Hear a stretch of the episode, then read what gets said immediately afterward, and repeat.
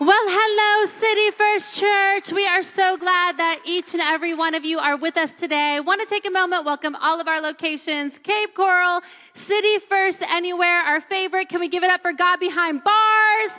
And of course, everybody right here at Spring Creek. We are so glad that each of you are in church today. And it's hard to believe that today is October 31st, the last Sunday in October. You know what that means? That there is only 55 days until Christmas, and tomorrow is the acceptable day to start putting up your Christmas decorations, according to myself. But the summer has already come and gone, and I can't believe it. And part of me still misses the summer. And Adam and I have two boys, Nash and Ryder. Nash is six, Ryder is four, and summer is their very favorite time of the year. And so this summer, our boys begged us to take them camping. Okay, is anybody in here a camper? You enjoy camping. Okay, we are not much of campers, so we were like, well, how about we put a tent up in the backyard? They were like, no, we want to really go camping. So they finally wore us down, and we committed to take these kids camping, and we are preparing for this long, rugged weekend. We packed up like our whole house into our car. And then we went to the campground where we rented a small cabin that had air conditioning and a mini fridge. We were like, we're ready to rough it, boys. And so we had a really fun time. We did the whole campfire thing and s'mores. But out of all the things that we brought with us and packed up, if you know my husband Adam, he is a clean freak. And the thing that we forgot was his toiletry bag. And so he has no soap, no shampoo, but being the professional camper wife that I am, I was like, don't worry. I packed Dawn dish soap. And Adam was like, if it's good enough for the ducks, it's good enough for me. And so he used that the whole weekend. And then the weekend came and went. We are loading everybody up in the car, and the boys are in the back seat, and they're actually being really quiet because they have played so hard. They're like coloring, and Adam and I are talking and kind of recapping our time. And I was like, that was so much fun that we went camping in a cabin, but I'm ready to be home. And Adam was like, You're ready to be home. He's like, I've been showering with Dawn all weekend. And then Nash from the back seat just pops up his little voice and he was like, Daddy, who is Dawn? And we said, No, son, no, son. Dawn is not a who. Dawn is a what? It's Dawn dish soap. But while, yeah, we're like, the kids are gonna go to school and tell their teachers and be like, those pastors' kids.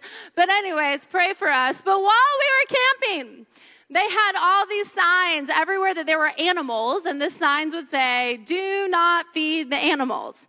Do not feed the animals. And we've all seen pictures like this before, right? At zoos or at parks. It's like, do not feed the birds. Do not feed the monkeys. And this is up for a reason more than just people who love to have rules posted everywhere, but because there are only certain things that are good for animals to consume, right? There are only certain things that are good and that animals are able to digest. And do you know that in the same way, we as Christ followers, there are only certain things that are good for us to consume or that we are able to digest? And given that today is October 31st, we know that there's an emphasis on spooky stuff, scary stuff, fear stuff. And I actually can't think of a better day than today for the church of Jesus Christ to gather together full of faith, lifting up the name of Jesus, right? Because we know he's bigger than any fear, bigger than any worry. And we also know that today is not the only day of the year where there is an emphasis on fear, right? Especially given the last almost two years. There's been so much fear in our culture, in our homes, in our hearts, and in our minds. And just as the animals, their signs say, do not feed the animals because they can only consume so much. Today we're going to title this message, Do Not Feed the Fear. Because there's only so much that we can consume and there's only so much that we as humans can digest when it comes to fear. And the Bible actually talks a lot about fear. And in 2 Timothy, in the New Testament portion of the Bible, there's a verse in chapter 1, verse 7, and it says, For God has not given us a spirit of fear, but of power and love and a sound mind. What a wonderful verse for each and every one of us. And the author of this verse is a guy named Paul, and he's writing to his apprentice, whose name is Timothy. And Paul and Timothy both love Jesus, right? They're both great men of God. And yet, even still, Paul could see that Timothy was timid and he was feeling afraid. And what that tells us is that if Paul could be afraid and Timothy could be afraid, these great men that are written about in the Bible, it's that no one is exempt when it comes to the topic of fear. Everybody fears something. We might fear our past, we might fear our future. Maybe there's a fear when it comes to finances. Maybe there's a fear when it comes to failure. Maybe you have a fear about what everyone else thinks about you. Maybe there's a fear that you're going to miss it. Maybe there's a fear of your relational status or lack thereof. Maybe there's a fear of not getting into that college or not succeeding at work. Maybe you're afraid of the coronavirus or of death or fear of being alone or fear of that diagnosis, fear for your children. But when it comes to fear, there's something that's really important that each and every one of us must remember about the verse that we just read, and it's simply this God has not given us a spirit of fear. See, we can feel afraid, and we will feel afraid, and it comes as a great feeling and emotion. But when we are afraid, we must pause and remember that fear is not from God. Fear is not from God. It sounds simple, but it can be easy to forget this life changing truth fear is not from God. Oftentimes, what happens is we feel afraid and we're just busy going through life and we feel this fear and then we just accept it like it is truth. We're afraid and we just receive the fear. And then we hang on to the fear and we kind of like settle into the fear. This is just how it is. This is just how I am. We begin to nurture that fear. We begin to believe that fear as truth. We begin to feed the fear. Does anyone else have some friends that are like scared of everything? They're scared to be by themselves, they're scared to go to sleep, they're scared of the night, they're always afraid. And so they'll call you and they'll be like, hey, I'm so afraid of everything. Would you pray for me? And you're like, yeah, I will. Pastor Ryan Leake said I should pray for people.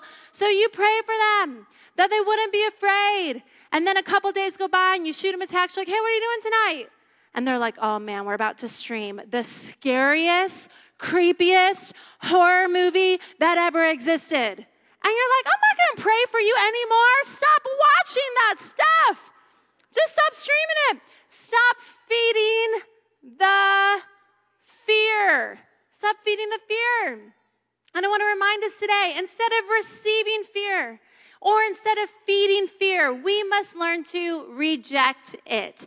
We must learn to identify when we feel afraid. Name it, this is fear. It's not from God, and I reject it. It has no place in my home, in my heart, in my mind. This is not from God. Fear is not my friend. And if we know that fear is not from God, then we can identify who does fear come from? The enemy. That's where fear comes from. Listen, as much as we believe there's a very real God, we do believe there's a real enemy, and that enemy would love nothing more than for each and every one of us to live afraid. Because he knows the power in fear, that fear will cripple us, fear will paralyze us. Fear will cause us to shrink back. We believe in fear and we start to live our lives according to it. But we have to know that fear will not keep you from dying, but it will keep you from fully living. And you are created to live a full and abundant, purpose filled life. God wants you to live that way. The enemy doesn't. The enemy would want nothing more than a bunch of fearful Christ followers quietly being crippled by fear, placing worry as our master when we are called to shine bright for Jesus during dark times. See, God knew that we would be afraid, and Paul knew that Timothy would be afraid. That's why he not only reminded him fear is not from God, but then he's so good, he lists what is from God. That is a helpful list, right? Fear is not from God, but let me tell you what comes from God. What comes from God is power. I don't know about you, but I'm so grateful that the power of the Holy Spirit lives inside of us. Do you know the Bible says that the same power that rose Christ from the dead lives in you? And we forget that. We walk around defeated and timid and afraid, but the power that rose Christ from the dead lives in you. Therefore, not because you're good or you deserve it, but because He's good and He loves us. We can walk around and we can have fear, we can have power over temptation.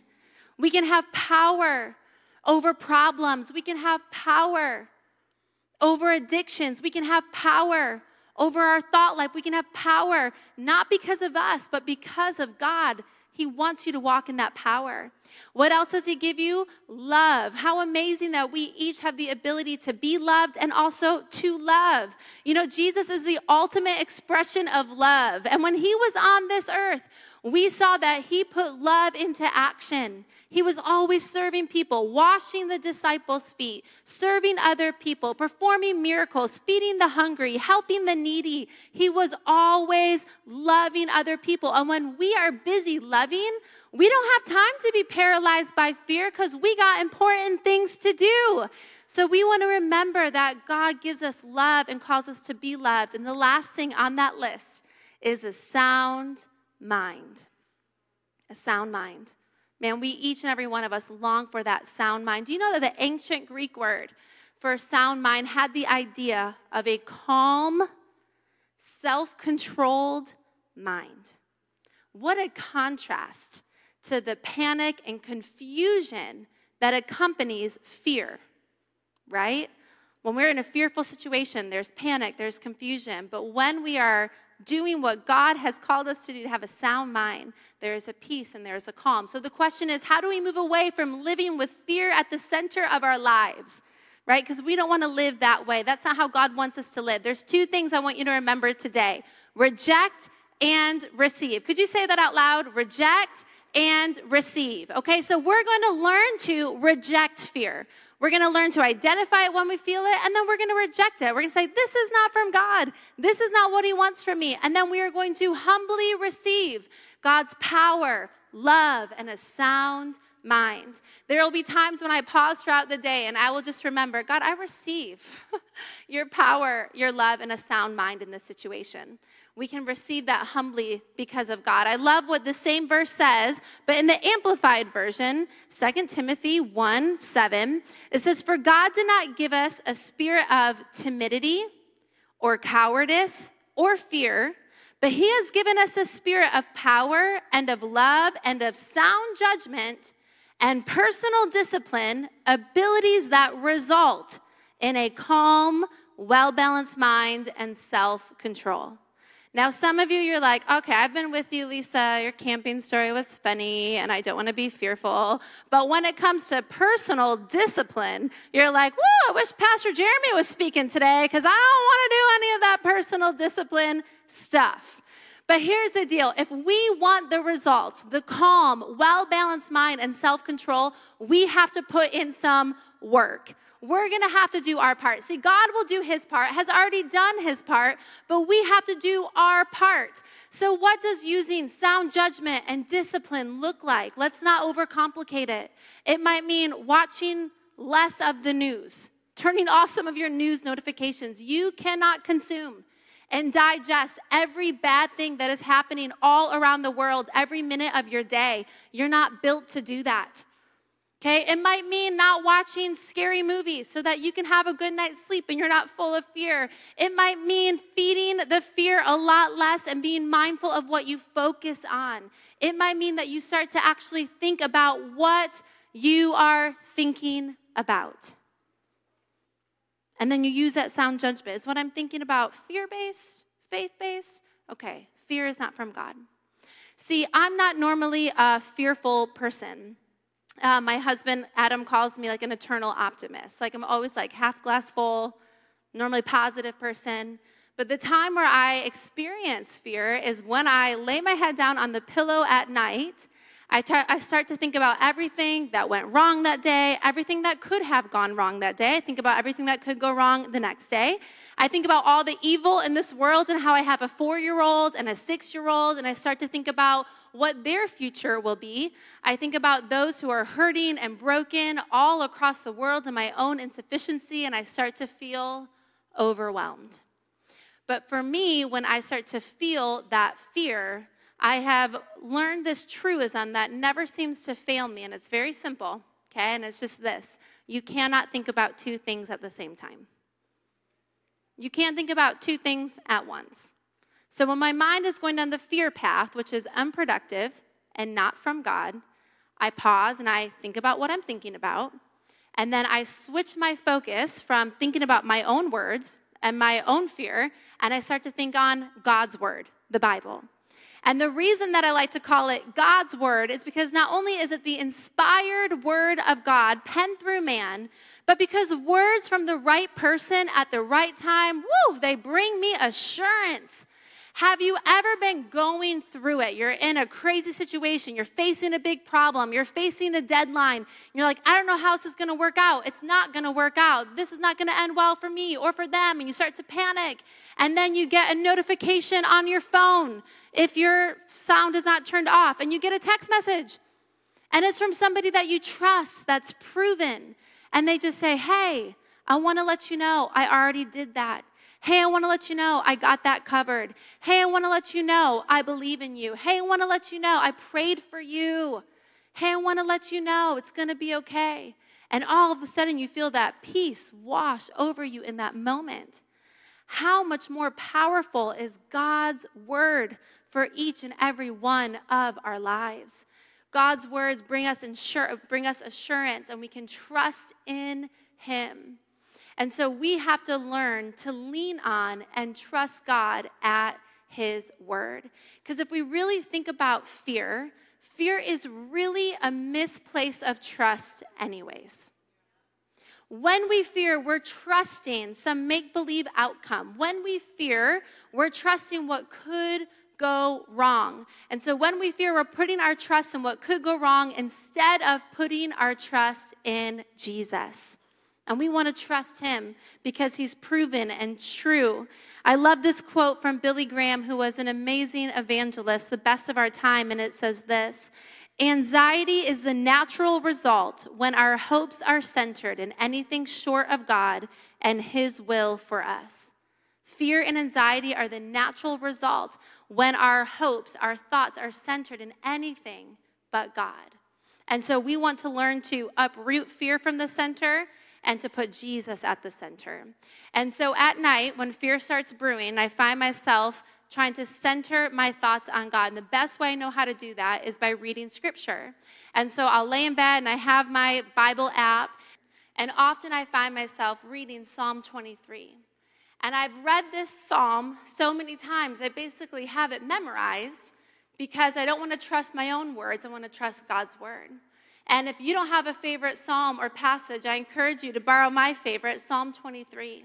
And I want to share it with you today. Psalm 23 The Lord is my shepherd, I shall not want. He makes me to lie down in green pastures. He leads me beside the still waters. He restores my soul.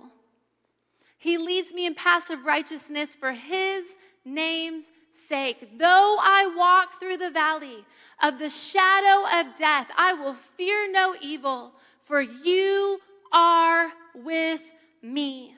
Your rod and your staff, they comfort me. You prepare a table before me in the presence of my enemies. You anoint my head with oil. My cup runs over. Surely goodness and mercy shall follow me all the days of my life, and I will dwell in the house of the Lord forever.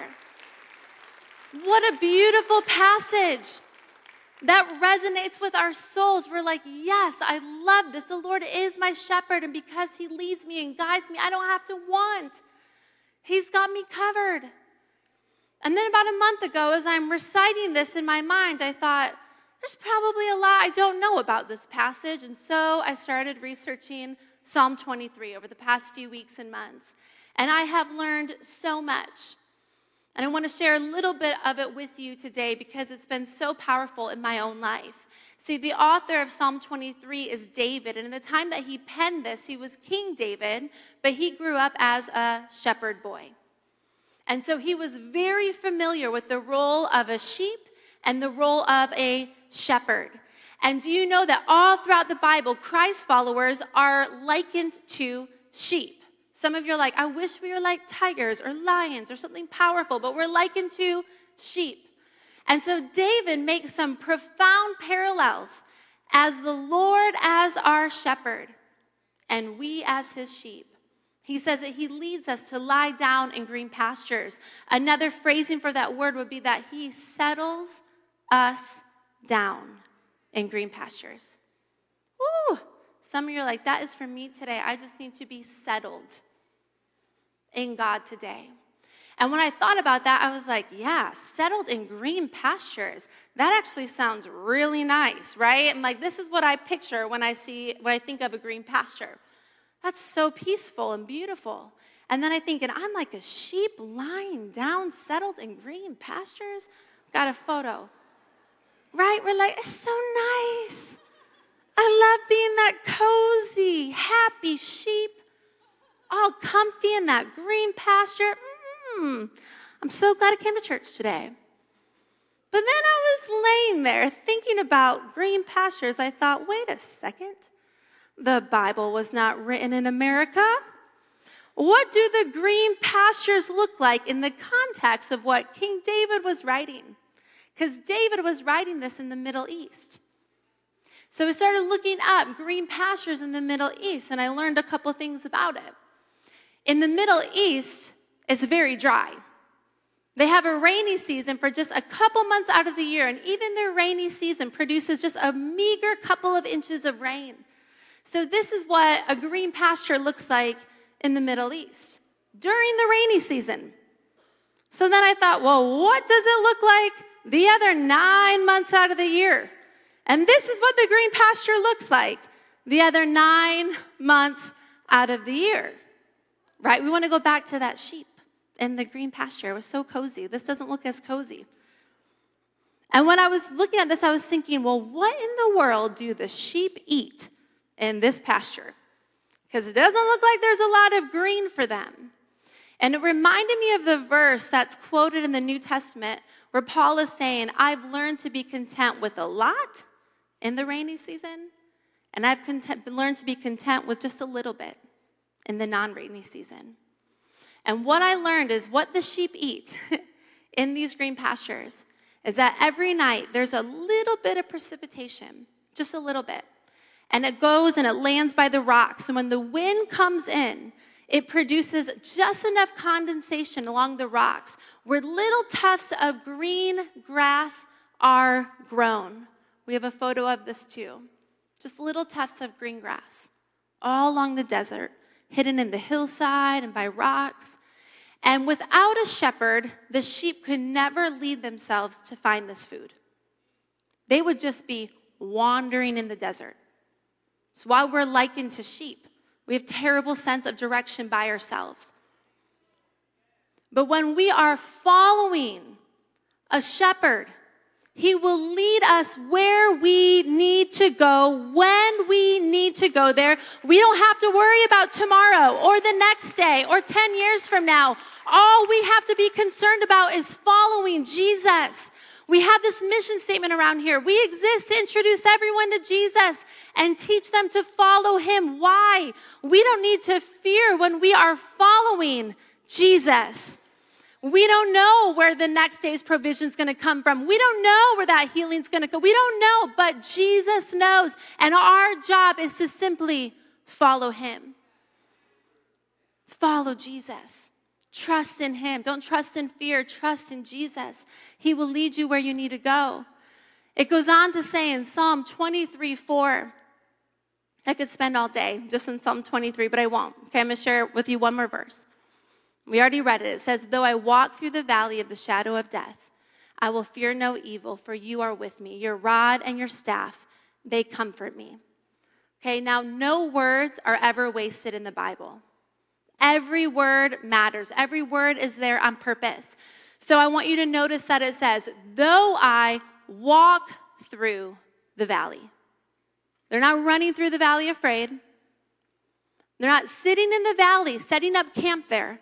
They're walking confidently through the valley. And as long as they keep walking one foot in front of the other, one foot in front of the other, following the shepherd, they will end up on the other side. They will make it through the valley. Though I walk through the valley of the shadow. Can we pause on that word, shadow? I want you to think about it. The shadow of the valley of death. When Nash was little, about two years old, I remember I had tucked him in, said prayers, done the song. I went downstairs and he starts crying. And I run upstairs and he's pointing to the wall. He's going, It's scary, mommy. And I look at it and I just said, Baby, it's only a shadow. There's something in front of your nightlight that's taking a small image and making it look bigger than what it is scarier than what it is. And fear does the same thing in our lives. It takes something and makes it all consuming, tries to get in the center of our thoughts and our lives. But it's just a shadow. So David writes this and he says, Though I walk through the valley of the shadow of death, I will fear no evil. How do you walk through the valley of the shadow of death and not be afraid? Because of the Good Shepherd. Remember, the shepherd that we're talking about is describing the role of our Lord and of our Savior. And I want you to catch this that in every other description in this psalm, the shepherd is placed in the position of guiding and in a position of leadership. He leads us to green pastures. He leads us to still waters. He leads us down paths of righteousness. But the shepherd knows that sheep are afraid of the dark. They're afraid to be in that valley by themselves. And so, only in Psalm 23 4 do we see that the shepherd switches his position. He moves from leading out in front to being with the sheep. Though I walk through the valley of the shadow of death, I will fear no evil because you are with me. You are with me. Maybe you feel like you are walking through the valley of the shadow of death. In your marriage, with a diagnosis, something going on with your kids, your work situation, it's complicated. You feel alone. You feel unseen. You feel abandoned. You feel like you're walking, barely walking through the valley of the shadow of death. I want you to remember that our God is with you. If you study modern day shepherding, which still exists all around the world, but in the Middle East specifically is where I've been looking, it shows that even today, when the sheep are walking through darkness, the shepherd will move back and all the sheep, like huddle around the shepherd. So this shepherd is literally in the middle of the flock of sheep. And he's walking, and the sheep are walking with them. And the sheep are trained to know their shepherd's voice. They can distinguish their shepherd's voice from any other shepherd's voice. They know their shepherd's voice. And do you know that sheep, which we are likened to, have terrible eyesight? They feel it's dark, they can't see where they're going, but they have impeccable hearing. And so the shepherd gets real close to the sheep. There he's with them. And he speaks to the sheep. And he sings songs over the sheep. And as long as the sheep can hear the voice of their shepherd, they can keep going. And not only do they just keep going, and not only is the shepherd with them, what does it say? Your rod and your staff, they comfort me. They comfort me. So if you are walking through something difficult today, I want to remind you that the shepherd walks with you and he will provide comfort for you and he will protect you and he will be with you all you have to do is reject the fear, stop trying to do it on your own, and instead invite Jesus into the center of your thoughts, the center of your life, the center of your schedule, the center of your conversation, and allow Him to lead you and guide you and allow Him to be with you. And if you're like, man, I want to hear the voice of my shepherd so clearly, like the sheep do, I want to encourage you to come back next weekend. We're launching a brand new sermon uh, series called Do Not Disturb. We're going to learn how to turn off the right, the wrong voices and tune in the right one. But we're going to end a little bit differently today, and the team has prepared a song that they want to sing over you. And my prayer is that during this song, you would pause and you would say, Here's the fear that I've been buying into. That I have to do this by myself, that it's always gonna be this way, that there's never any hope, that my marriage is always gonna struggle, that I'm never gonna. What's the fear you've been buying into? Would you reject it? And would even now, in this moment, would you receive God's love?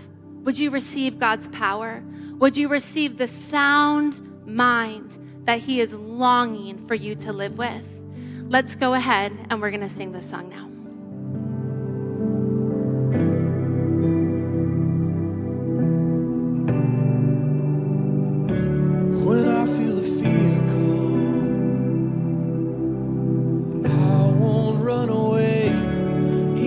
Valleys.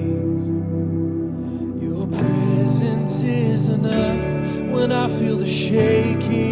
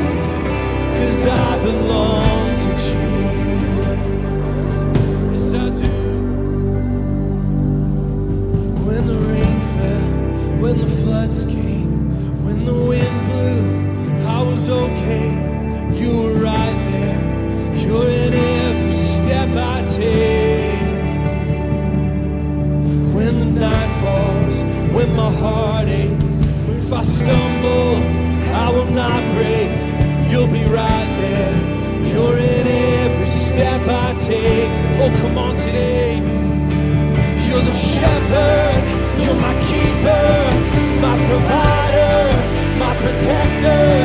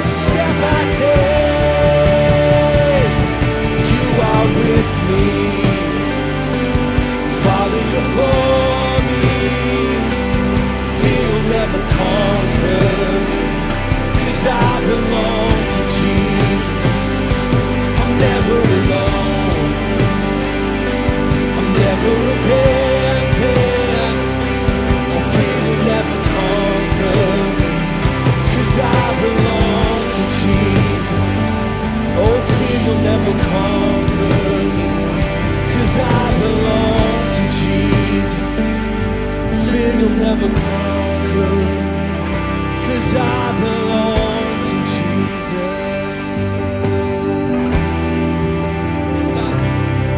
God, we give you praise and we thank you that you are greater than anything that we might be facing. God, whatever situation is maybe trying to brew fear in our lives, we pause and we reject it, God, and we say it's not from you, and instead we receive your power, your love, and a sound mind. God, I pray that we would go forth from here today in boldness, that we would be encouraged.